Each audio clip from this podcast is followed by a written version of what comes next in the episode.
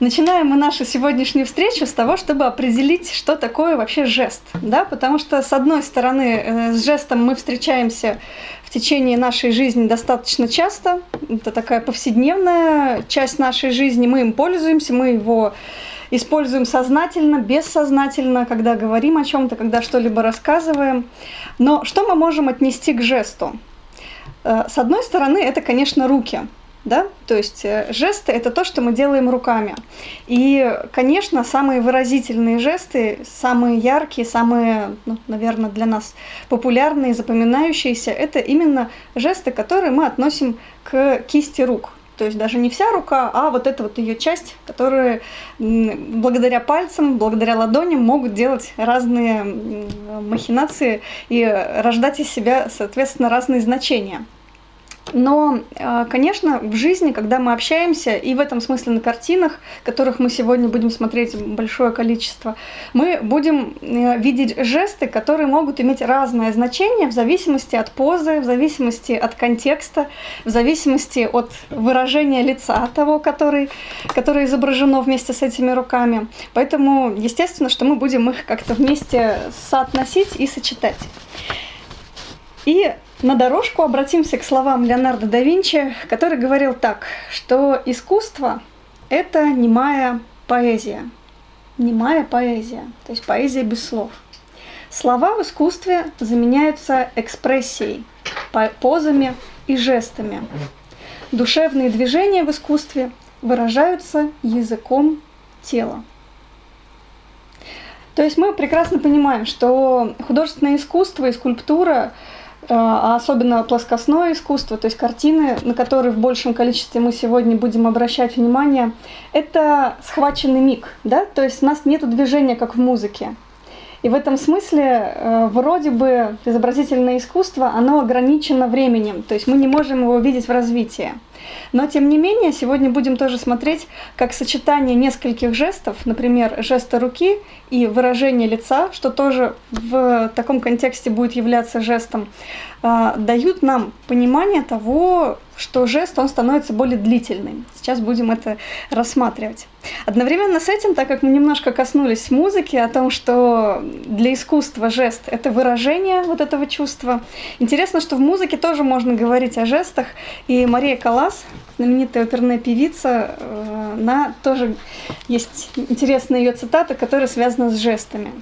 «Когда хочешь найти жест, когда хочешь понять, как играть на сцене, требуется только одно – прислушаться к музыке.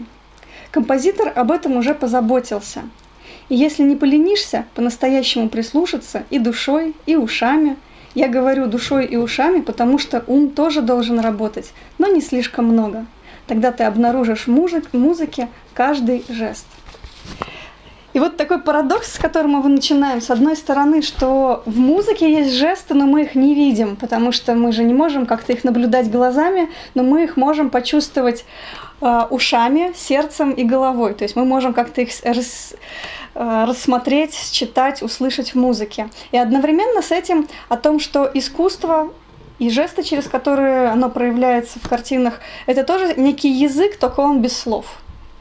То есть такой тоже интересный момент, что наш язык, он на самом деле гораздо больше, чем слова. Да? То есть наш язык, он и в том, что порой идет между слов, то есть в паузах, в тишине, в молчании. Ну что же, отправляемся в путешествие по жестам, и давайте будем делать так как у нас выключены микрофоны, чтобы звук был хороший. Если у вас появляется какой-то очень животрепещущий вопрос, то пишите в чат, мы будем следить за этим. Либо в конце мы специально выделим время, когда записываете вопросы, когда попробуем на них поразмышлять вместе. Итак, перед нами картина Альбрехта Дюрера. Это даже не картина, это зарисовки. Вы прекрасно понимаете, что художник для того, чтобы создать картину, он вначале делает очень много зарисовок, делает он их с натуры. И вот перед нами как раз зарисовки рук, которые делал Альбрехт Дюрер для своих будущих картин, для своих будущих гравюр. И мы видим, что здесь он запечатлевает разные жесты. Некоторые из них достаточно популярны. Видно красную такую указочку, да? Прекрасно, да, будем ей пользоваться, чтобы выделять какие-то фрагменты. Итак, перед нами указующий жест. Это самый популярный жест, и большое количество времени мы ему посвятим, потому что, несмотря на свою популярность, он очень многоплановый. И это здорово, когда в жизни есть одно изображение, имеющее очень много значений, как вот такое проявление, многогранность у символа. Мы видим вот такой вот жест, который можем назвать фигой, да, не знаю, как культурно его еще можно описать. Мы видим очень такой красивый жест, когда пальцы нежно берут какой-то предмет, какой-то волос или какую-то травинку, и мы видим жест молитвы, мы его узнаем, он распространен по всей планете, по всей Земле. Хотя интересно, что вот такая форма молитвы, она пришла к нам приблизительно в 15 веке. До этого молитвенный жест был вот две поднятые руки, и очень много есть икон православных, и не только, которые связаны с Богоматерью Арантой, где две поднятые руки, в египетской традиции. И вообще в традициях древних культур мы будем часто встречать, где молитва, она происходит через поднятые руки, то есть не сомкнутые, а открытые наоборот. Естественно, что есть всегда иконографика жеста, когда мы встречаемся с изображением религиозным или изображение, которое несет вполне конкретное какое-то послание, какое-то значение. Есть две интересные темы, которые, наверное, я забрасываю как такую удочку на будущее. Это тема иконографии жестов в иконе. Они разные и обозначают всегда свое определенное значение. Точно так же, как и жесты в восточной традиции. Вот мы сейчас попозже к ним подойдем, восточные мудры. А перед нами конная статуя Марка Аврелия. И почему она появилась здесь, в самом начале? Потому что, опять же, мы здесь видим его правую руку. И даже не только руку, но и его правую ладонь, раскрытую вверх и встречающую нас. И у него сегодня день рождения. Так что можем его одновременно поздравить сквозь века. С днем рождения, дорогой император! Почему эта скульптура здесь? Кстати, да, это единственная скульптура, так, на всякий случай, чтобы мы как-то оценили иронию судьбы истории, это единственная конная скульптура, которая уцелела со времен Рима до наших дней. И уцелела она только потому, что христиане, когда переплавляли бронзу, то подумали, что это скульптура императора Константина, и сохранили ее. И вот, по сути, такой величайший философ-император, он сохранился до нас таким удивительным образом. Правая поднятая рука – это особая часть тела любого человека. Почему особая? Давайте мы сейчас немножечко отойдем от искусства и посмотрим вот на такую картинку человека, где эта правая рука тоже поднята высоко вверх. В традиции Востока говорится о том, что тело человека, оно имеет разные полярности, как инь и ян, как плюсы и минусы, как сильная и слабая сторона. И точно так же, если мы встанем, так как это сделал на кадре наш человек черного цвета, то мы можем разделить пополам человека в области живота, и верхняя часть, она является активной, отдающей, сильной стороной, нижняя часть, условно, такая иньская, принимающая, и в этом смысле менее активная. Далее, если мы будем делить человека на левую и правую сторону, то есть мы разделили его по горизонтали, теперь вертикальное деление, то более сильной отдающей стороной является правая сторона. Правая. Далее мы выделяем самую крайнюю точку вертикальной правой стороны, и это получается у нас правая ладонь. Причем ладонь раскрытая, и ладонь, которая тянется вверх. Поэтому очень многие приветствия, очень многие жесты, которые мы будем встречать, они всегда будут связаны с правой рукой. Причем левая рука может делать что-то одно, правая другое. Приоритет всегда идет за правой рукой. Снова возвращаемся к Дюреру с его чудесными руками для гравюр, которые он зарисовывал. К зарисовкам, которые необходимы художникам, которые учатся писать иконы. И вот здесь тоже они не случайно вместе, что как и для светской живописи, так и для икон художники очень подолгу прорисовывают сначала картины. Марка Аврелия, у которого сегодня день рождения, всем вам говорим здравствуйте. Вот этот человек, который уже мы с опаской на него смотрим, вспомним, что у него правая рука отдающая, сильная, и левая пята как слабое место, которое уязвимое. римская ладонь, которая для нас тоже символизирует такой римский способ приветствия, салют, римское приветствие, которое сопровождается словами «Ава», как отдающая самое лучшее. Хорошо, и мы с вами продолжаем наше движение и немножечко зайдем с вами одной ногой буквально в гости на восток, к восточным жестам. И я думаю, что как раз Восток подарит нам необходимое спокойствие и гармонию. Давайте посмотрим на изображение Будды, чудеснейшее, умиротворенное, и на фрагменты ладоней. Здесь тоже сразу скажу, что мы сегодня будем больше говорить про европейское искусство, но обойти стороной искусство восточное мы не можем, поэтому хотя бы два слова про иконографию жестов в восточных скульптурах, рельефах и плоскостных изображениях. На Востоке жесты, которые образуют руки, называются мудры. И у каждой мудры есть свое имя, свое название. И каждая мудра может нести за собой целый пласт не только какого-то одного смысла, но и даже определенного учения, за которым люди следуют. И мы тоже обращаем внимание, что у нас правая ладонь, которая раскрыта и придерживается левой рукой в одном случае и во втором, то есть всегда вот эта правая ладонь, она у нас активна, она открыта к другим людям, она открыта к природе, к Вселенной. Далее мы с вами видим, что вот эта правая ладонь, она может порой быть украшена, как, например, на левом изображении. Она может быть украшена растительным орнаментом, либо символикой солнца, либо определенных других элементов, которые связаны с божеством, то, которое изображено.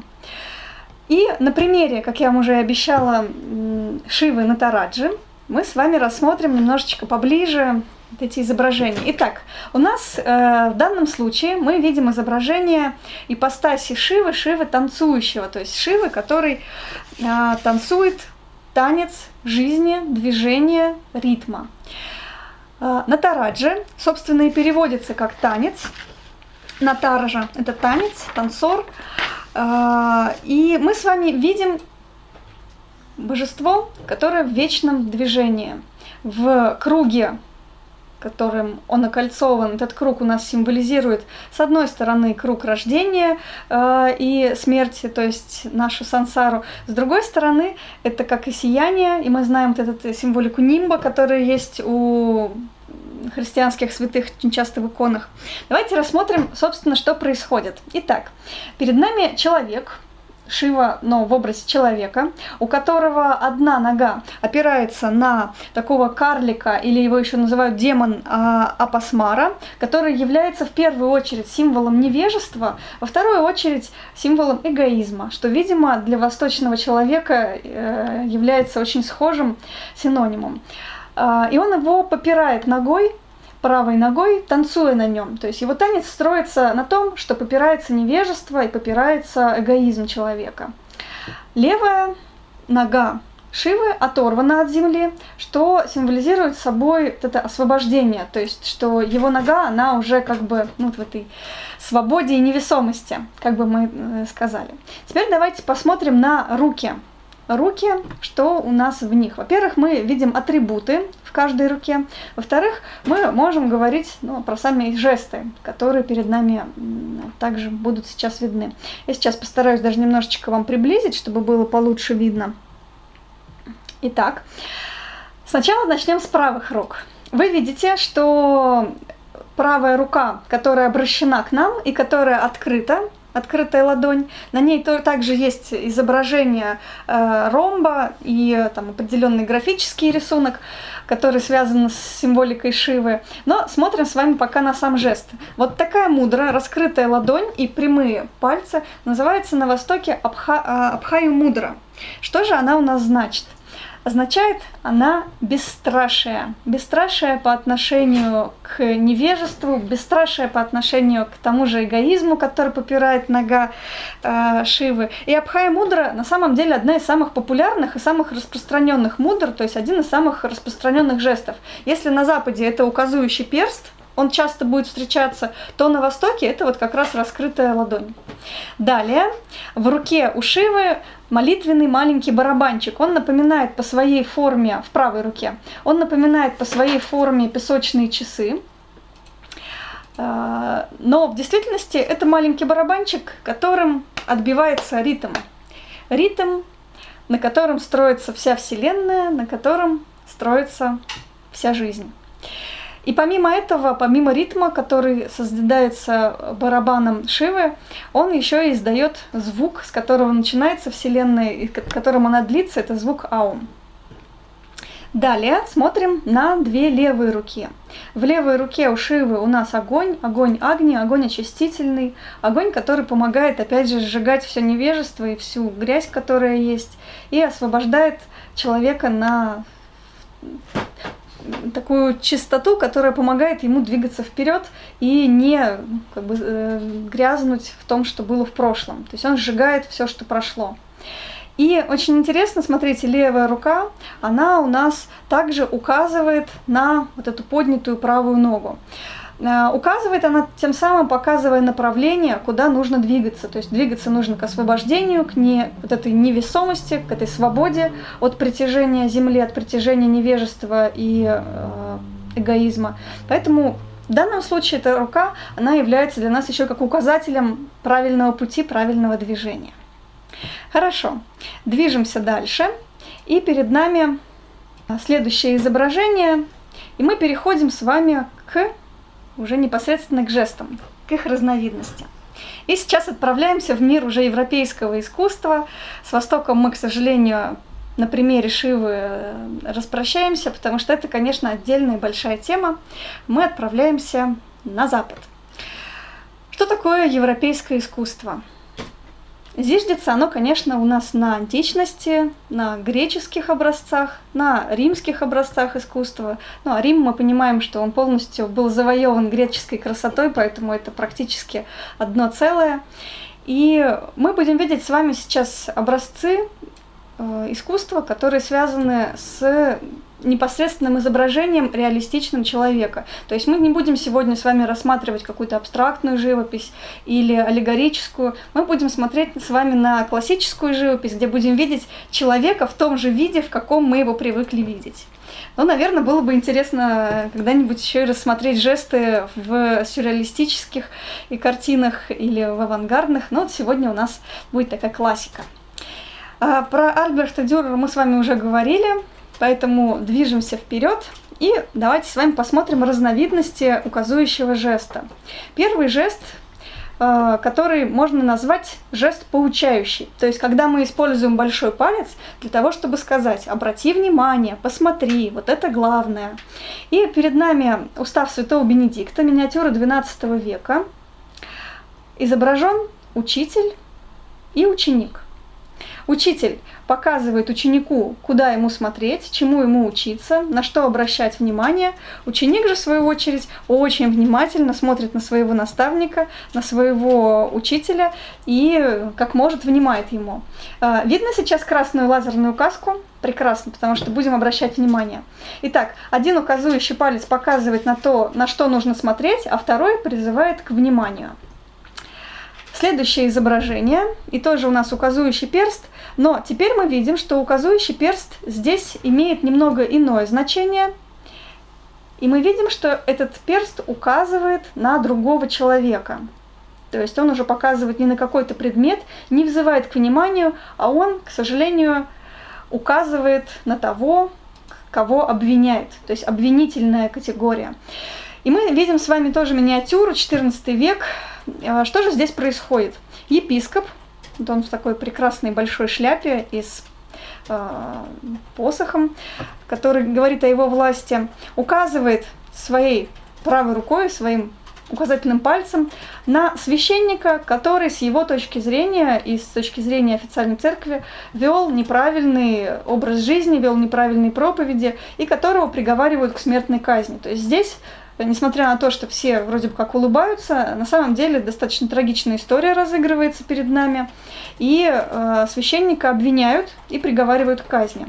На что мы можем еще обратить внимание сразу же, когда мы смотрим жесты, что жест двух сложенных рук, мы попозже про него поговорим, говорит о принятии своей судьбы и невозможности борьбы. То есть, когда вот мы видим вот такие вот сложенные руки, особенно если это до эпохи Просвещения, то есть вот средние века, эпоха Возрождения и ранее, то это говорит о том, что человек принимает свою судьбу. Люди в толпе, на которых мы тоже можем обратить внимание, вот жест сложенные ладони, он говорит не о том, что человек размышляет или о том, что он согласен или не согласен, это тоже знак принятия того решения, которое уже вынесено. Следующая разновидность жеста. Жест, который мы видим здесь вот на этой капители, немножечко сложно, поэтому я вам его покажу, на что обратить внимание. Вот здесь вот он изображен, поднятая рука. Это жест приказывающий, то есть жест, который говорит о том, что необходимо совершить определенное действие. Перед нами тоже достаточно трагичная сцена, потому что Давид приказывает убить Саула. Делать он этого не хочет, для него это решение сложное. Почему мы можем догадаться о том, что решение это сложное? Потому что другая рука, вот смотрите, она как бы подпирает щеку, то есть она говорит о том, что он переживает, он волнуется, он расстроен тем, что происходит, но одновременно ничего не может с собой сделать, ему приходится это решение принимать. То есть, смотрите, вот здесь как раз та ситуация, когда два жеста внутри одного человека показывают нам внутреннюю борьбу. То есть он с точки зрения своего долга, своей истории как правителя обязан казнить Саула, но он как человек этого не хочет. И поэтому мы видим вот эти терзания даже внутри этой капители XII века, где вроде бы такой грубый каменный рельеф, но уже даже здесь, если внимательно смотреть, мы можем увидеть чувства внутри этих жестов. Ну и тоже любопытно, что вот даже вот такой жест, где человека берут за волосы, тоже является жестом в искусстве. Он достаточно красноречив и понятен. Здесь происходит определенное насилие над волей человека. Он как бы оказался в такой непростой ситуации, что уже не может из нее выбраться. Но тоже обращаем на это внимание. Далее. Жест оратора. Перед нами Август. Также величайший император. И здесь вот этот жест, когда он не волевой, не ровный, не твердый, а он как бы вот взывающий к движению, и человек как бы начинает разговор. И жест оратора всегда был связан с моментом того, что та речь, которую я сейчас буду говорить, это не только моя речь, но это речь, за которой стоят боги. То есть это такой жест, который показывал, что оратор говорит от имени богов, что сами боги слышат его речь и поддерживают его. Поэтому жест оратора, поднятый палец, на примере Августа из Прима Порта. Далее. Знаменитые наши фрески Микеланджело Буонаротти. На что мы можем здесь обратить внимание? Здесь перед нами сразу три указательных пальца. Давайте начнем с самого верхнего. Перед нами Бог-творец и его указующий перст, который играет здесь роль созидающего. То есть здесь указующий перст говорит нам об акте творения. То есть он практически творит некое волшебство, созидает мир, творит своей рукой новую вселенную, новый мир. Если мы опускаемся чуть ниже, то мы видим с вами совершенно иное изображение. У нас продолжается указующий перст со стороны Бога-творца, и у нас одновременно с этим есть точно так же указательный палец, но пока еще не обладающий волей. То есть мы же с вами видим момент достаточно такой важный для вообще истории человечества, потому что перед нами Адам, пока еще как плоть, пока еще просто как материя, еще не обладающая этой частичкой Бога внутри себя. И Бог, который передает сейчас, вот в эту секунду, в это мгновение, еще немножко, и они соединятся, и Бог передаст внутрь Адама частичку себя, и тогда в человеке проявится воля. И он уже просто из материи, из вот этого куска плоти, ткани, крови, он обратится уже в богоподобного. То есть то, что воспевала эпоха Возрождения, что человек — это не просто какое-то животное, а человек — это тот, кто несет в себе частичку Бога. И вот по сути своей мы вот в этом жесте видим волю со стороны Бога и видим пока еще отсутствие этой воли у человека, но знаем, что она обязательно у него будет. И он точно так же сможет творить, он точно так же сможет передавать, точно так же сможет созидать, так же, как и его отец, которого внутри себя он носит. Поэтому очень интересно это изображение, не случайно оно стало таким популярным, не случайно оно стало таким излюбленным в культуре, потому что действительно Микеланджело смог запечатлеть очень интересный момент передачи. Перед нами снова эпоха Возрождения, картина Леонардо да Винчи, картина, которая, как и все картины Леонардо, если мы вспомним картины эпохи Возрождения и ранее, то мы всегда с вами будем встречать изображения, где есть либо комната, либо природа, либо какие-то другие герои, персонажи. Вот к такому абстрактному мышлению художники еще не пришли. То есть это некое новое видение, что перед нами человек, который изображен как бы в полной пустоте, в полной темноте. Человек, Иоанн Креститель, не просто человек, тот, который предречет будущее, достаточно серьезные изменения для всей истории, не только религии, но и человечества. Он изображается в темноте, он изображается на пустом фоне. И вот это абстрактное видение пустоты, которое Леонардо вводит в свою картину, оно очень нетипично для того времени. И поэтому Иоанн Креститель, он своего рода такой как символ, как образ мистический в живописи Леонардо да Винчи. Собственно, вот даже те жесты, которые мы уже увидели, можем даже повторить. То есть, с одной стороны, у нас есть жест, который указывает на то, что важно. То есть, он показывает направление, на что посмотреть. Посмотри на этот устав, или посмотри на определенную картину, или посмотри на определенного человека. Далее мы вспоминаем, что у нас был жест, который говорит о том, кто виновен. То есть жест, который показывает на виновного, жест, который показывает обвиняющий. Да?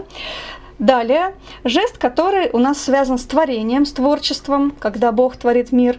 Жест передающий, когда Бог передает Адаму, и в свою очередь к нему тянется сам Адам, пока еще не имеющий собственной воли, но жаждущий ее. И далее переходим к Иоанну Крестителю. Здесь жест указующий, он является жестом мистическим, потому что здесь жест, недаром я вам говорила так много вот про эту темноту, рядом с которой оказывается Иоанн Креститель, он как бы указывает нам наверх, но этот верх — это не небо, это не рука Господа, это некие абстрактные что-то, что выше, чем сам человек. Хорошо, видимо, движемся дальше, раз так хочет наша слайд-программа. Дирк Боутс, Благовещение, и здесь жест указующий, значит, жест внимания. Ангел является к Марии и говорит ей: «Я скажу сейчас тебе очень важную весть». И, кстати, сразу же тоже можем посмотреть, что здесь у нас руки Марии, юные девы, они как раз-таки у нас сложены в молитвенной жесте раннем. То есть еще не сомкнуты ладони, а они подняты вверх. Движемся дальше. Следующий жест, который мы с вами посмотрим, тоже жест, связанный с поднятой рукой, с пальцем, тем же самым причем, но это жест молчания, так его называют. Тоже жест, который относится к такой категории жестов символических, и перед нами Амур, Бог, связанный с любовью. Любовь — это тайна, которую невозможно выразить, которую невозможно как-то объяснить словом, поэтому он и, несмотря на свою такую шаловливость, он закрывает свои уста пальцем и говорит о том, что нужно хранить в тайне и в молчании, потому что все равно не выразить словами. Движемся дальше. И следующий, ну так скажем, представитель этого жеста – сигнум харпократикум. Это древний египетский жест, который родился у нас из божества Харпократ, юный Гор. Обратите внимание, что вот этот Гор, он изображен с таким локоном, с правой стороны, локон ребенка, локон детства, и всегда этот ребенок изображается как знающий определенную тайну, то есть еще пока владеющий ей, но тот, который не может про нее говорить. Ничего, нас ничего не остановит, продолжаем дальше. Итак, Харпократ в данном контексте у нас является изображением, хранящим тайну. Очень часто в храмах располагалась либо скульптура Харпократа ребенка, либо рельеф, связанный с его изображением. В тех храмах, где проходили определенные мистерии, таинства, всегда изображали образ ребенка, который не будет ни при каких условиях эту тайну раскрывать. Не будет он ее не потому, что он стоик по характеру, а опять же потому, что тайна, она невыразима словами. Ребенок, даже зная что-то, он просто не сможет даже этого объяснить. Тайна, мистерия, она не поддается разуму и рацио. Она объясняется иными способами. Следующее изображение, которое мы с вами сейчас посмотрим, тоже относится к этой же категории. И это статуя, которая символизирует у нас молчание. Молчание, тишину и точно так же тайну. Это уже скульптура у нас более современная, она 15 века, но тем не менее значение у нее осталось то же самое. Следующее изображение – это молчание Джотто. Молчание Джотто, и это является такой аллегорией послушания. Перед нами женщина, которая приложила, опять же, как и Амур Фальконе, приложила палец к своим устам и говорит о молчании. Но в данном контексте здесь немножечко иное значение, потому что мы видим образ монахини, мы опознаем ее по ее одеянию и по тому месту, где она изображена, это базилика Санта-Кроче. И эта дама, она говорит о том, что если ты становишься монахом, ты принимаешь определенные обеты. И один из этих обетов – это обет молчания. То есть здесь этот образ, он связан у нас уже не столько с таинством, которое нельзя разглашать, сколько с моментом определенного правила, которому присягают монахи данного ордена. Итак, движемся дальше. И следующее изображение – Микеланджело Буонаротти, Лоренцо Медичи. Здесь мы видим, что он тоже хранит молчание, но это молчание задумчивое. То есть человек не говорит что-то не потому, что не хочет или не может, или не знает, а он размышляет и поэтому пока еще не может выразить точно так же словом то, о чем он думает. Кстати, вот тут мы приостановимся, прям буквально такое маленькое... Отсылочка к эпохе Возрождения, что в эпоху Возрождения, помимо всех наук, которые мы знаем, активно начинает развиваться психология. Ну, в том виде, в котором она, естественно, на тот момент могла развиваться как наука. И философы того времени начинают исследовать темпераменты. И темперамент меланхоличный, меланхолика, был наиболее благородным и наиболее таким философским. Поэтому очень часто мы можем видеть такие изображения задумчивые, меланхоличные. И, собственно, вот Лоренцо Медичи тоже здесь изображен именно вот в этом состоянии, которое как бы отображает благородство его натуры. Следующий слайд. И здесь тоже у нас будут с вами немного разные изображения и обозначения. Художник Франц Хальс, святой Иоанн Евангелист. Что перед нами происходит? Святой Иоанн пишет Евангелие, и, как мы видим, он одной рукой держится за грудь, за сердце, таким образом говоря о своей связи с Божественным. А с другой стороны, он обращен, его взор обращен к небу, то есть он как бы боговдохновенный жест. Мы видим здесь, что вот эта ладонь, которая обращена к груди и к сердцу, она как бы является таким мостом с Божественным. Об этом нам говорят глаза святого, которые обращены наверх. Ну, то есть видно, что он не пишет какой-то рассказ, роман, какую-то историю или сказку, а занят весьма возвышенным трудом. И другое изображение руки на груди, кающаяся Магдалина, когда точно так же она обращается к Богу и просит его, внутренне просит его о каком-то прощении, о каком-то освобождении от своих страданий, от мук совести. Но это очень внутреннее страдание, то есть она не обращена наверх, она не ищет где-то опоры вовне, а это обращение к самому себе и такой разговор со своей совестью, который, конечно, тоже и разговор с Богом одновременно, потому что история библейская, история Магдалины, поэтому понимаем, что это разговор с Богом, но через себя, то есть как бы вот опять же правая рука, которая касается груди, не просто касается, а прижимает очень тесно, говорит нам о таком важном внутреннем разговоре. И следующее изображение. Рембрандт ван Рейн, «Еврейская невеста», когда рука другого человека оказывается у нас на груди того, кто рядом. Что это может обозначать?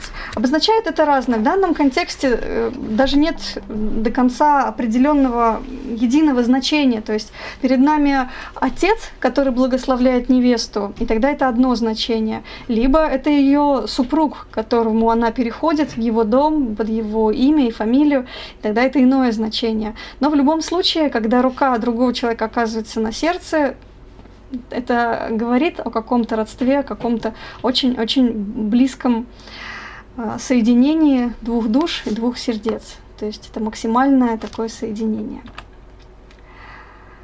Следующий жест – раскрытые ладони. И вот у нас снова перед нами эти страшные истории. Снова поговорим с вами о трагедии в нашей жизни. Пир Ирода – так называется это изображение. Что мы с вами видим? Мы видим с вами… Сейчас я возьму такое вот увеличение. Мы видим с вами, что царю Ироду, он изображен у нас таким вот бородатым мужчиной, преподносят на блюде голову Иоанна Крестителя.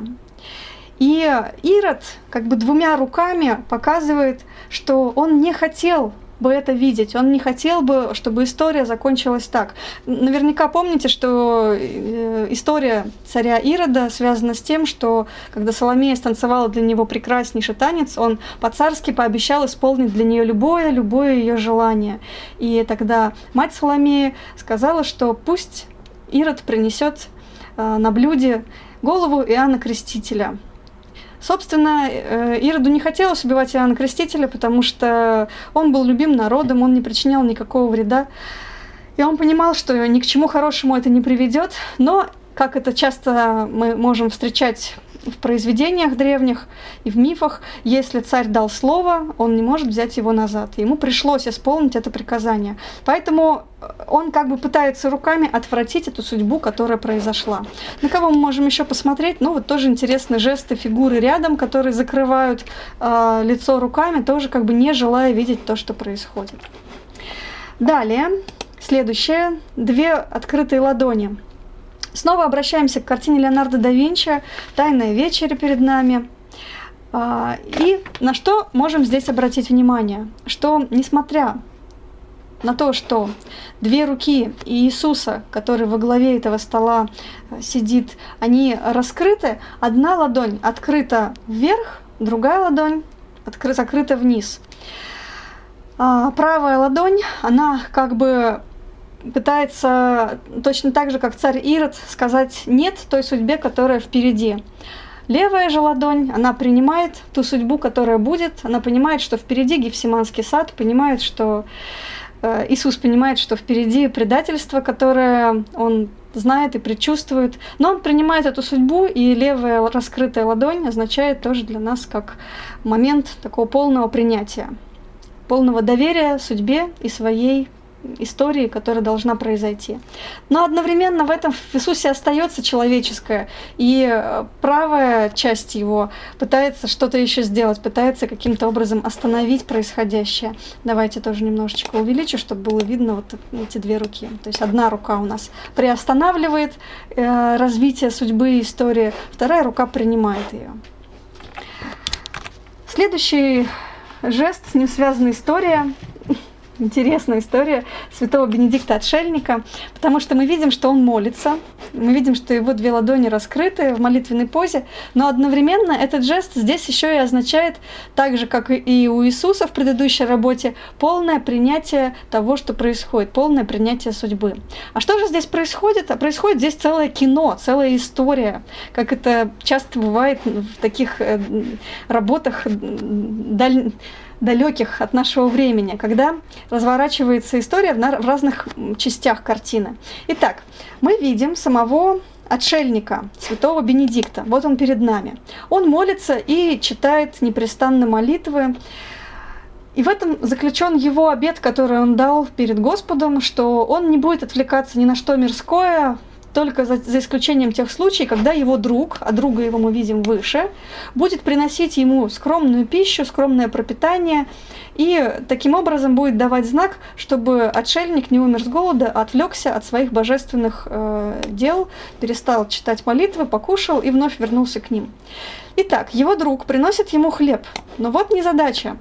Он не может ему дать знак, потому что мы видим персонажа сверху, вот тут у нас такой летающий чертик с молотом, который разбивает колокол, тот колокол, который, собственно, и помогал святому Бенедикту, отшельнику, услышать о том, что его ждут, и друг принес для него еду. Поэтому такая история, которая написана в достаточно жизнерадостных тонах, яркая, потому что все закончилось хорошо, все остались живы, на то он и святой с нимбом.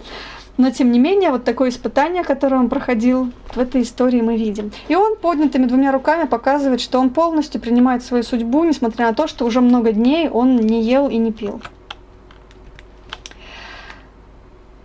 Тот жест, про который говорила вам в самом начале, очень любимый мною, потому что он какой-то древний, он какой-то архаичный и очень отзывается, мне кажется, в душе каждого человека. Это две поднятые ладони, две поднятые, раскрытые, абсолютно принимающие все. Это жест молитвы. Как я уже говорила, что этот жест, который до 15 века был практически во всех традициях, в том числе и в христианской традиции, основным жестом молитвы. Люди поднимали руки, обращали их к небу, обращали их к солнцу, приветствуя его таким образом и как бы вверяя себя большему, высшему. И мы видим здесь, что перед нами Богоматерь. В иконографии православной звучит как Богоматерь Оранта, вот такое изображение. И интересно, что после 15 века потихонечку из открытых ладоней мы видим, как жест молитвенный переходит в соединенные руки, как бы становится более интимным, становится более личным, становится более закрытым одновременно с этим. Сложно говорить в категориях «хорошо это» или «плохо». Скорее интересно поразмышлять, почему происходит так, что жест, как отображение развития человека, как отображение истории, он меняется вместе с ним. Да? То есть из открытой молитвы человек как бы уединяется, но и одновременно с этим закрывается, да? От того, что вокруг. Движемся дальше, и немножечко еще таких редких, может быть, для нашей жизни жестов, но которые в искусстве нередко встречаются. Сразу оговорюсь, что, конечно, мы не все жесты рассмотрим, это занимает очень много времени даже для европейского искусства, но какие-то основные, которые встречаются, попробуем с вами сегодня посмотреть. Фейт Штос, Богоматерь, теряющая сознание. Перед нами прекрасная дама, Богоматерь, которая опускает руки, теряя сознание и тем самым как бы принимая ту судьбу, которая перед ней открылась. Если мы вспомним с вами одно из самых первых изображений, где в миниатюре епископ обвиняет другого священника. И если вспомните, то тоже его руки очень напоминают этот жест, когда ты без воли, когда у тебя нету сил сражаться больше. Следующая категория жестов – это рука, держащая за запястье. Очень интересная категория, потому что она так же, как и указующий жест, весьма разнообразна. Перед нами фрагмент картины. Фрагмент, потому что сама картина в основном это пейзаж. И вот эти две фигуры, Орфея и Евридики, они занимают лишь малую ее часть. Мы их увеличиваем, чтобы рассмотреть. Орфей выводит Эвридику из царства мертвых. Мы знаем по мифу, что, по сути, Эвридика в этот момент не обладает своей волей. Она подобна тени, и она подобна такому, даже уже не человеку, а действительно вот этой тени, которая нуждается в некой внешней силе, которая помогла бы ей выйти. Мы знаем по мифу, что Орфей на самом деле не мог ее касаться и не мог смотреть, как она выходит. Он должен был доверять тому, что происходит за его спиной. Но художник изображает не случайно, он показывает здесь Орфея именно как ту силу, которая помогает порой в тех ситуациях, когда в нас этой силы нету абсолютно. Да? То есть здесь он держит ее и как бы наделяет ее своей волей. Точно так же и в миниатюре «Освобождение святого Петра из темницы» здесь ангел, он тоже олицетворяет собой силу большую, так же, как и Орфей с Эвридикой. Ангел обладает большей силой, большей волей, и он помогает выйти Петру и берет его за руку, как воля, которая больше, чем воля самого Петра. А вот эта картина весьма любопытна, потому что здесь перед нами взятие Христа под стражу. Давайте мы немножечко даже ее увеличим еще. На что мы здесь обращаем внимание? Итак, перед нами целая какая-то тут вот вереница рук, пальцев, перекрещивающихся шей. Что мы видим? Христа берут под стражу. Видим мы это, потому что видим людей в военных одеяниях, так их назовем, да, в какой-то кольчуге, в каких-то шлемах.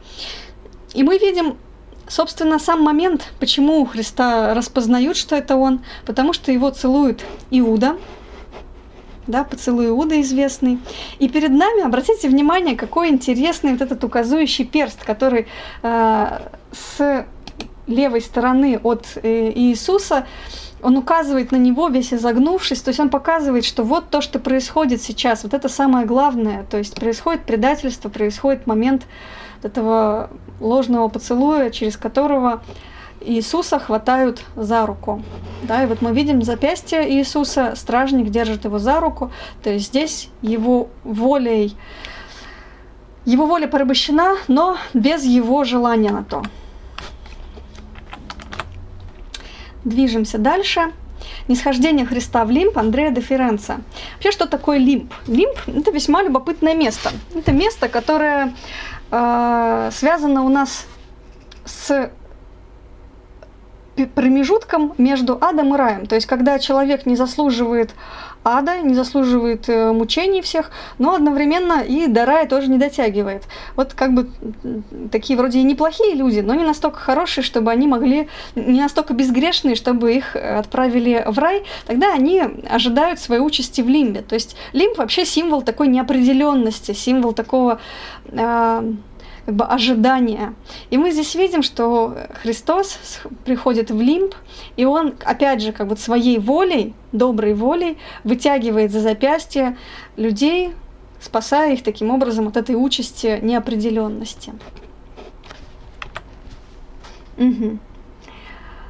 Следующая категория – рука, положенная на плечо другого. Петрус Христус, Мадонна с младенцем, Святой Варваром и Яным Восом. Очень любопытно, что в эпоху Возрождения и даже чуть ранее стали весьма популярны заказы для художников, где изображали не только святых, но и самих себя, сами заказчики. То есть в данном случае этот человек в белом одеянии, Ян Вос, он является заказчиком этой картины. И он попросил художника Петруса, чтобы тот обязательно изобразил его в виде вот такого достопочтимого и верного христианина, который заслуживает расположения Святой Варвары и Мадонны с младенцем. Что мы с вами видим? Здесь действительно Святая Варвара является, как бы представляет Мадонне Яна Воса, то есть представляет Мадонне, матери Иисуса, показывает его, знакомит ее с этим человеком и таким образом покровительствует ему, покровительствует и отвечает за него перед Мадонной. Таких картин достаточно много. Вот еще как один образец – это Жан Фуке, Этьен Шевалье со Святым Стефаном. То же самое. Мы понимаем, что вот в молитвенной позе сложенные руки, перед нами заказчик этой картины, Этьен Шевалье. Он точно так же попросил художника изобразить себя, запечатлеть и увековечить в виде доброго и порядочного христианина, который непрестанно молится. И сам святой Стефан поручается за него. Да? Тем самым он как бы держит своей правой рукой его за спину, как бы представляя его другим святым.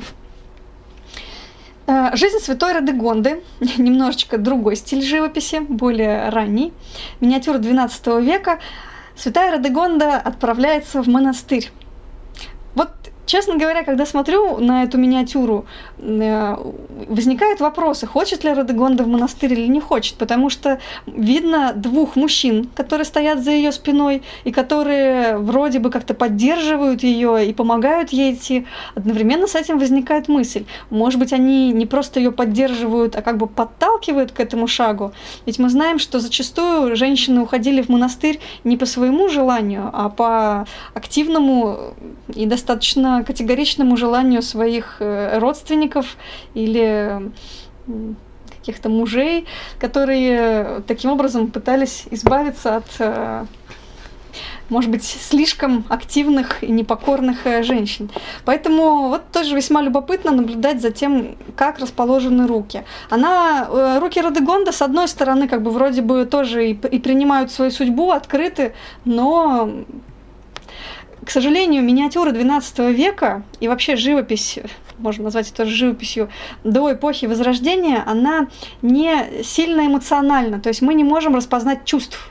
Вот мы смотрим, что на глаза этих мужчин, что на глаза мужчин справа, они для нас достаточно одинаковы. И чувства Родегонды тоже остаются загадочны для нас, потому что художники еще их не передавали. Ну и последняя в этой категории, нет, не предпоследняя. Парис завладевает Еленой, тоже фрагмент одной миниатюры. Елена здесь изображена в красном одеянии с синей накидкой. И мы видим, что точно так же как бы ее сзади удерживают. Ну, здесь налицо все-таки такое завладевание волей человека. И последнее изображение, вот в категории, когда кто-то стоит за вашей спиной и кладет руки на нее, Карла Болони «Ангел-хранитель». Мы видим здесь, во-первых, самого ангела-хранителя, который указывает человеку верный путь, показывает ему, куда двигаться, но он не может сделать за человека его шаг. То есть он стоит рядом, но, посмотрите, он его не касается, потому что выбор человека все равно в руках его собственного решения, его собственной воли. И одновременно с этим мы видим, как завладевает человеком некто с рогами. То есть это какой-то черт, который искушает его, который говорит ему какие-то соблазнительные вещи, чтобы только тот не шел по праведному пути. И тут тоже интересная иллюстрация того, что как любое благо начало в человеке, его нужно завоевывать собственным усилием. А путь порока, он всегда проще, и порок очень легко пролазит к нам, очень легко завладевает нами и буквально порабощает нас. То есть то, что человек здесь сидит на коленях, это не потому, что он как-то усиленно молится, а потому что порок его тоже поработил таким образом. Ну что же, Альбрехт Дюрер, не зря же он рисовал столько зарисовок разных рук. Посмотрим на его, пожалуй, одну из самых-самых известных и, опять же, загадочных, как это часто в истории живописи, работ, которая называется «Меланхолия». Название мы видим на самой работе. И тут, так как это аллегория — это всегда зашифрованный смысл, расшифровывать его нужно через все атрибуты, которые мы видим. Это и вот этот мистический квадрат с цифрами, который, кстати, Гауди в «Саграда де Фамилия» тоже использует. Это и песочные часы, и весы, и геометрические фигуры, которые мы видим. И все-все-все элементы, они тоже здесь не случайны. Но мы стоически обходим их стороной и обращаем внимание на руку девушки, ангела, которая подпирает ладонью свою голову. Меланхолия, которая так же, как и в работе Микеланджело с Лоренцо Медичи, изображает нам раздумье, то есть задумчивое состояние человека в поисках какого-то очень глубокого смысла. Рембрандт ван Рейн «Иеремия предсказывает гибель Иерусалима». Точно так же мы видим здесь старца, который подпирает рукой голову, но здесь перед нами уже человек, который не столько ищет какой-то смысл, а который понимает, что произойдет впереди, но, к сожалению, ничего не может сделать. Он не может повлиять на исход судьбы, он переживает. Кстати, вспоминайте «Капитель XII века», где царь приказывает убить Саула, да, и тоже вот это подпирает голову рукой, таким образом показывая то, что он ничего не может сделать, хотя и понимает, как грустно развиваются события его жизни. И напоследок, из категории жестов, а потом мы попробуем с вами на примере двух работ их разобрать как в синтезе.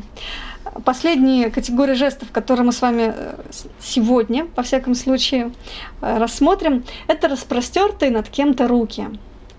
Перед нами художник Доминика Герландая, его работа «Мадонна милосердия» изображает покров Мадонны, который укрывает своим саваном всех, кто страждет защиты, помощи Мадонны. В эпоху Возрождения становится очень популярным этот сюжет. И популярным он становится не просто как излюбленная тема, но и как прямое портретное изображение членов своей семьи. В частности, здесь перед нами семья Медичи. Семья, благодаря которой состоялась эпоха Возрождения, благодаря которой был расцвет наук, искусства, философии во Флоренции. И здесь изображены, конечно, не все, но многие члены семьи Медичи. Был такой заказ для Герландая – изобразить их под покровом Мадонны. Работа XVI века Алехандро Фернандес «Мадонна мореплавателей».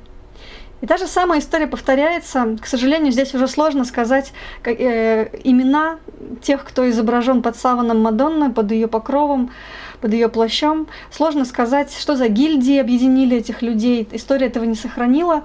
Но мы понимаем даже по разнице их лиц, по портретным каким-то особенностям, что это конкретные жившие люди. Мы видим здесь и женщин с левой стороны, мы видим и богатых купцов. И за всем за этим Мадонна покровительствует мореплавателям. Понимаем, что вся торговля, все развитие строилось, конечно же, над этих отважных людях, которые пускались в плавание, перевозя товар, открывая новые земли. И поэтому Мадонна, она покровительствует вот этому движению людей по морям, защищая их от всех-всех-всех невзгод. Тоже очень такая красивая работа. Мадонна, которая защищает под своим покровом всех, кто отправляется в путешествие. В русских иконах точно так же мы можем встретить Богоматерь, которая своим покровом защищает всех, кто нуждается в этом. А нуждаются в этом все. И вот здесь мы видим, что, конечно же, в иконе нет такого портретного сходства, поэтому здесь это как бы образ верующих, которых Мадонна старается укрыть, Богоматерь старается укрыть. И самая любимая моя из этих работ – работа Николая Рериха, которая так называется «Защитница» или «Мадонна-защитница». Почему она любимая? Потому что здесь Мадонна выходит за пределы какого-то личного выбора, какую семью ей охранять или каких людей ей охранять, потому что, по сути своей, она хранит весь мир. Она хранит весь мир, и мы видим здесь памятники архитектуры и культуры с разных стран. И она одновременно с этим хранит культуру. Культуру, которая воспитывает человека, которая его развивает, культуру, которая помогает ему не скатиться до животного состояния, а сохранить свою вертикальность, продолжить свой рост, опираться на то, что уже было завоевано, и осваивать новое. Поэтому здесь мы не видим ни одного человека, но мы понимаем, что все эти люди, они внутри этих домов, они внутри этих соборов. Поэтому Мадонна-защитница, она хранит собой город, страну, хранит собой планету, хранит собой всю культуру и всю историю человечества, которая есть. Поэтому она такая всеобъемлющая, как и все в работах Рериха, всеобъемлющая Мадонна-защитница. Ну что же, давайте с вами тогда попробуем разобрать две работы. Одна работа попроще, на мой взгляд, Жак-Луи Давид. Здесь жесты более очевидные, жесты красочные. Вообще Жак-Луи Давид – это живописец, которую можем отнести к эпохе классицизма. Сюжеты, которые он рассматривает, это сюжеты античности в основном. Это либо римские, либо греческие истории. Очень известна его работа «Клятва Горация», где тоже мы можем увидеть трех юношей, трех братьев, которые дают клятву поднимая в римском приветствии свои правые ладони. Но сегодня перед нами картина «Смерть Сократа». Что мы видим? Вот чтобы подробнее узнать, что мы видим, нам, конечно, хорошо бы обратиться к Платону, почитать его диалог, а даже лучше два. Это «Апология Сократа» и «Федон», да, собственно, диалог, в котором Сократ рассказывает о том, как он, что он будет делать после смерти. То есть, действительно, если вам будет интересно, то в диалоге «Федон» как раз практически это иллюстрация к этому диалогу, потому что там к Сократу приходят все его ученики, начинают плакать, начинают переживать, говорить ему, что, может быть, все-таки мы как-то устроим побег из этой тюрьмы. На что Сократ, так же, как и здесь, на этой картине, вероятно, так он и сделал, поднимает палец, обращая взоры своих учеников к высшему, говорит о том, что не достойно философа плакать и бояться смерти. Потому что философствование — это и есть умение приближаться к своей смерти достойно и без страха. Философ не боится смерти, философ отважен в этом. И поэтому здесь Сократ, смотрите, как он уверен относительно всех остальных персонажей. То есть если всех других персонажей они подверглись отчаянию, страху, испугу, они не хотят смотреть на происходящее. Я сейчас прям даже по каждому персонажу думаю, что обратим внимание. То есть перед нами есть персонаж, который подает...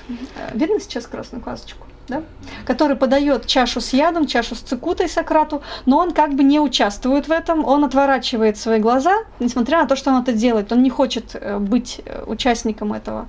Мы видим группу фигур, которые просто страдают, мы видим вот эти вот закрытые руками лица, поднятые вверх руки, видим фигуру справа, которая совсем убита горем, и мы видим, что человек плачет, он поднимает, вздымает руки вверх в страданиях. Мы видим интересную очень фигуру, которая тоже настолько убита горем, что плачет, подняв руки, и молится о том, чтобы этого все-таки не произошло, чтобы его любимый учитель остался жив. Мы видим женщину, которую уводят из тюрьмы, потому что в этом же диалоге у Платона есть момент, когда супруга Сократа, Ксантипа, да, пришла к нему в тюрьму и начала плакать. На что Сократ сказал, что уведите женщину, нечего тут плакать, потому что это то, что сейчас происходит, это не страшно, это важное событие в жизни любого человека. И ее уводят, но точно так же в страданиях. Мы видим философа Платона, который вроде бы сохраняет спокойствие и стойкость, но он впал в, как бы это сказать, в такое размышление и в такое непонимание, почему это происходит. И, собственно, потом в судьбе Платона вот это событие, вот эту казнь Сократа, он так и не простит это афинянам, он так и не поймет, почему это могло произойти, как достойные люди Афин могли принять такое неправильное решение. И поэтому он так и останется вот в этом раздумье, и которое хорошо здесь запечатлел Жак-Луи Давид.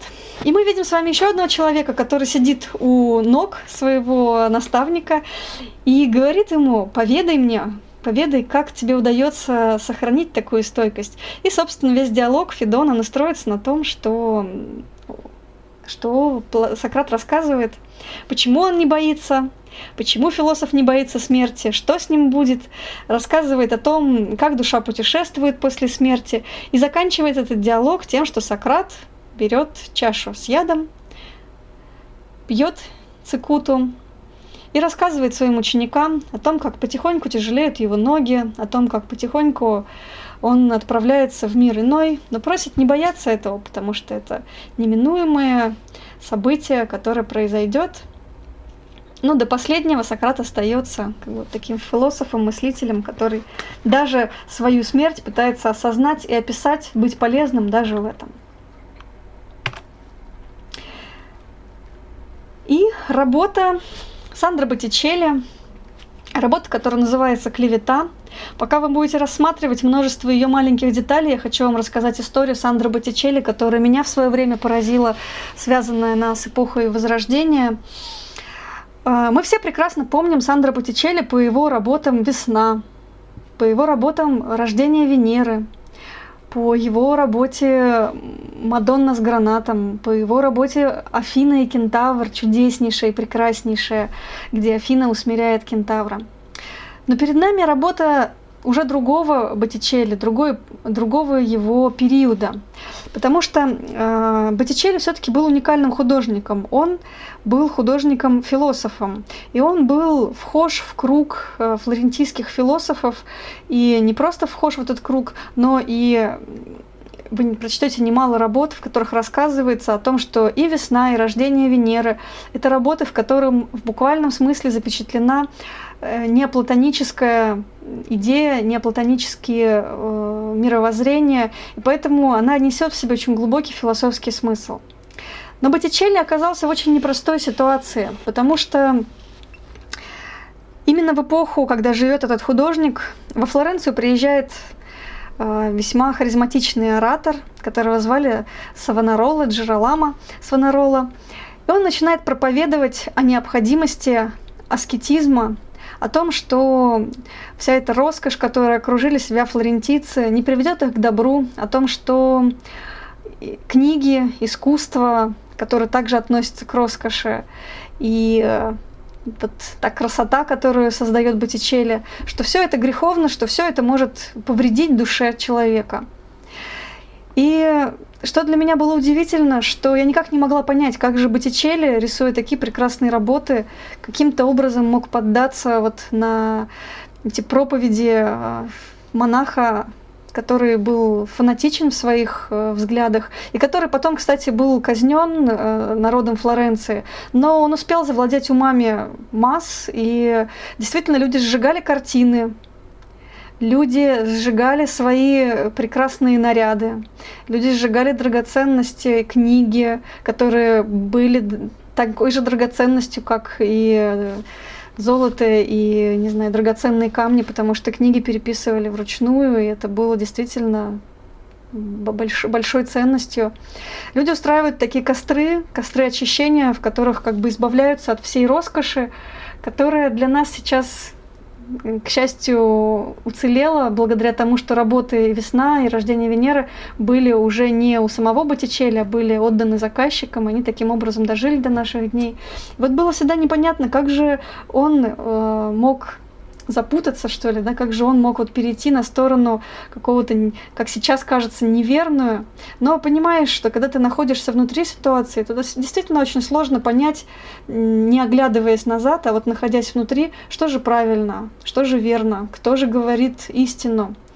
И Боттичелли, действительно, его стиль очень изменился после того момента, как он переходит на сторону Савонаролы и становится его ярым защитником, и его покровительствует ему, и очень любит его, уверенно, всем сердцем, но стиль его работ становится более, таким мрачным, да, более тяжелым, и поэтому вы тоже это можете заметить, разницу в его ранних работах и поздних, и те сюжеты, которые вы будете видеть, они часто связаны с какой-то карой, с какими-то сложными нравственными выборами.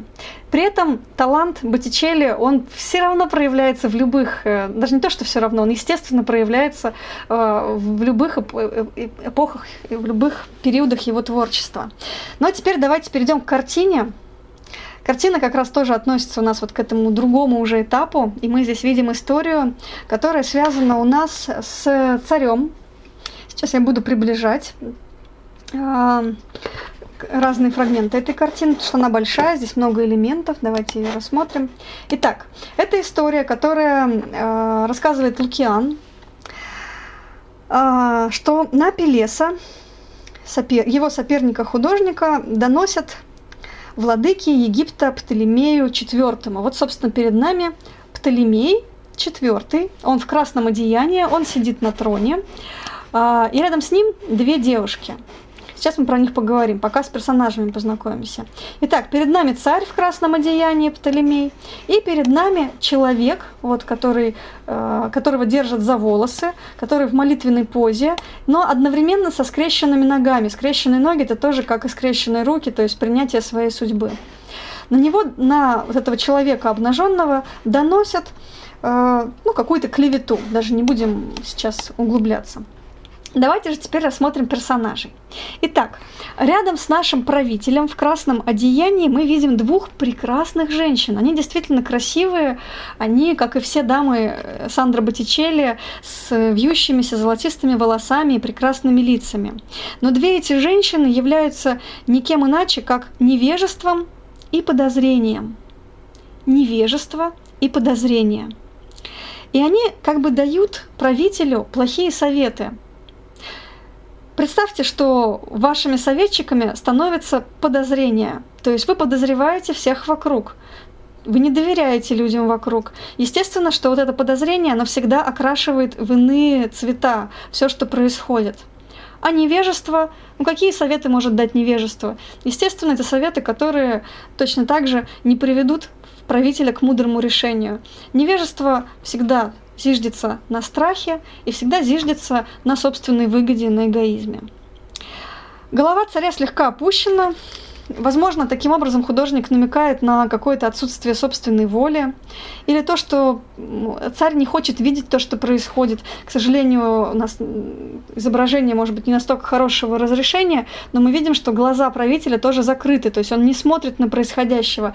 Если помните, это как в прекраснейшем эпосе Махабхарата, где точно так же перед нами слепой царь, который не видит то, что происходит. И его супруга Гандхари тоже завязывает себе глаза. Не случайно вот этот сюжет, да, слепых правителей. То есть почему правитель слеп? Что это символизирует, когда правитель не видит? Далее, давайте посмотрим на других персонажей, сдвигаемся. Вот группа людей, тут у нас целая большая группа. Перед нами красивейшая, опять же красивейшая девушка в белом одеянии с синей накидкой, но которая почему-то держит за волосы нашего главного героя, на которого клевещут. Что же это за девушка, аллегория чего она является? А девушка это никто иной, как, собственно, вот эта сама клевета. И обман, и коварство, которые заплетают ей волосы, это две служанки клеветы, которые приводят ее вид в порядок. То есть, смотрите, обман и коварство – это две девушки, которые за спиной дамы в голубом. Обман и коварство – это то, что делает клевету более притягательной, более красивой. И поэтому она становится такой, естественной для восприятия, потому что она прекрасна, как бы прекрасна, потому что ей вот там плетут эти интриги, плетут эту красоту в ее волосах. Что же это за мужчина в черном одеянии? Почему он такой ободранный? Обратите внимание на его ноги, да, он босс, его штаны разодраны, его плащ весь в лохмотьях. Почему он так выглядит? Что же это за герой перед нами? Герой в черном плаще – аллегория зависти. Почему зависть такая нищая, такая ободранная? Потому что тот, кто завидует, ему все время чего-то не хватает, он все время в нужде. И поэтому он не имеет ничего, он только завидует, он только смотрит всегда то, чего ему не хватает. Зависть, мужчина в черном этом плаще изодранном, держит клевету за запястье. То есть, что побуждает человека клеветать, что побуждает человека обманывать? Побуждает именно зависть. И поэтому жест, когда мы держим другого за запястье, то есть это то, что преобладает волей. Зависть держит клевету за запястье и намекает на то, что именно зависть, могущество и власть, которая преобладает над клеветой. Почему в руках у них факел?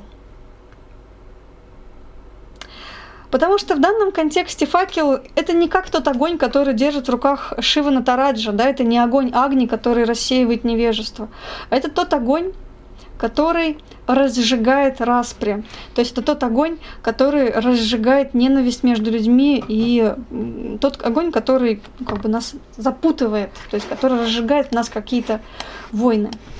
Ну и последние две фигуры, давайте на них посмотрим. Это фигура старой женщины в черном плаще И фигура обнаженной женщины, которая напоминает нам фигуру Венеры, да, которая рожденная в пене морской. Кого же они символизируют у нас?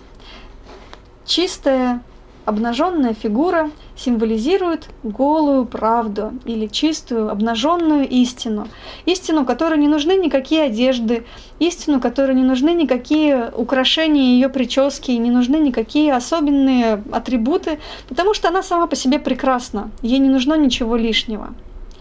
А вот фигура в черном плаще, которая отвернулась от всего происходящего, да, то есть, смотрите, это единственная фигура, которая смотрит на истину. И все, что здесь происходит, ее уже не волнует. И фигура, это в черном плаще, символизирует сожаление, раскаяние. И раскаяние у нас не случайно в образе старухи, потому что, как говорится, раскаяние приходит слишком поздно. И опять же, скрещенные руки раскаяния говорит нам о том, что ничего сделать оно уже не может. Оно принимает то, как есть, но вот это сожаление, раскаяние, но обретает истину, но сделать, к сожалению, ничего уже не может. Ну и жест истины, тоже он не случайен, так же, как у Иоанна Крестителя, так же, как у Платона, так же, как у многих-многих. Это поднятый вверх палец, который показывает, где эту истину, собственно, и искать. Ну а напоследок два изображения, чтобы нам не заканчивать клеветой. Хочется обратиться к, действительно, к египетским жестам, про которые сегодня вначале вспоминали. Жесты, которые нас обращают к каким-то очень древним и глубоким воспоминаниям.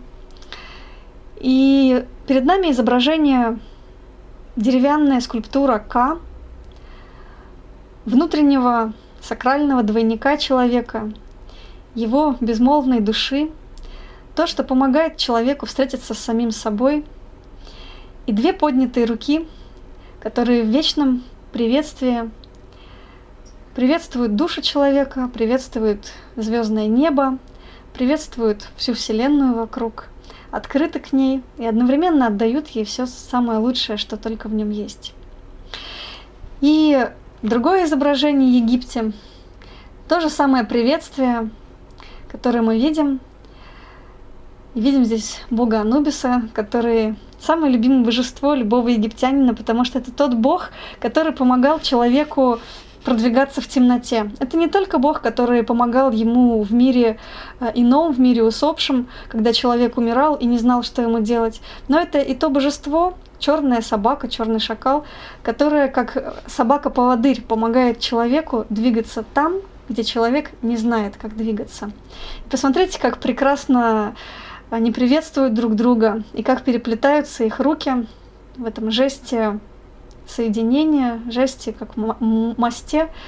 И очень хочется, чтобы, несмотря, может быть, на такое культурологическое сегодня путешествие в мир искусства, для нас жесты стали тоже таким мостом навстречу друг другу. Потому что на искусстве мы учимся, на картинах мы учимся, мы обретаем какой-то опыт, мы обретаем опыт тонкости чувствования, тонкости понимания. Но для чего все это обретать, если не для того, чтобы лучше понимать и чувствовать друг друга, чувствовать и понимать себя, чувствовать и понимать человека, который рядом. Поэтому пусть те жесты, которые нас окружают, хоть в мире искусства, хоть в мире, который творится вокруг нас, будут для нас очень важными и ценными. И пусть слова из одного прекрасного романа «Лавр» Водолазкина будут для нас тоже таким напутствием, что жест — это еще и всегда соприкосновение, то есть когда мы касаемся другого человека. В этом отрывочке Водолазкин описывает своего героя, который был целителем. Я выбрала отрывок, где он рассказывает про то, как люди воспринимали касание его рук. Движения рук стали плавными, а жесты – выразительными. Это были руки музыканта, которому достался в дар самый удивительный из инструментов – человеческое тело. Прикасаясь к телу больного, руки Арсения теряли материальность, они словно струились. В них было что-то родниковое, что-то остужающее. Приходившие тогда затруднились бы сказать, Целебны были его прикосновения или нет, но они были убеждены, что эти прикосновения приятны. И пусть наши прикосновения будут иногда конкретными, а иногда через расстояние, так же, как поднятые руки у Анубиса и человека рядом с ним. Пусть они будут на расстоянии, но приятны. Пусть не всегда целительны, пусть не всегда целебны, но хотя бы приятны.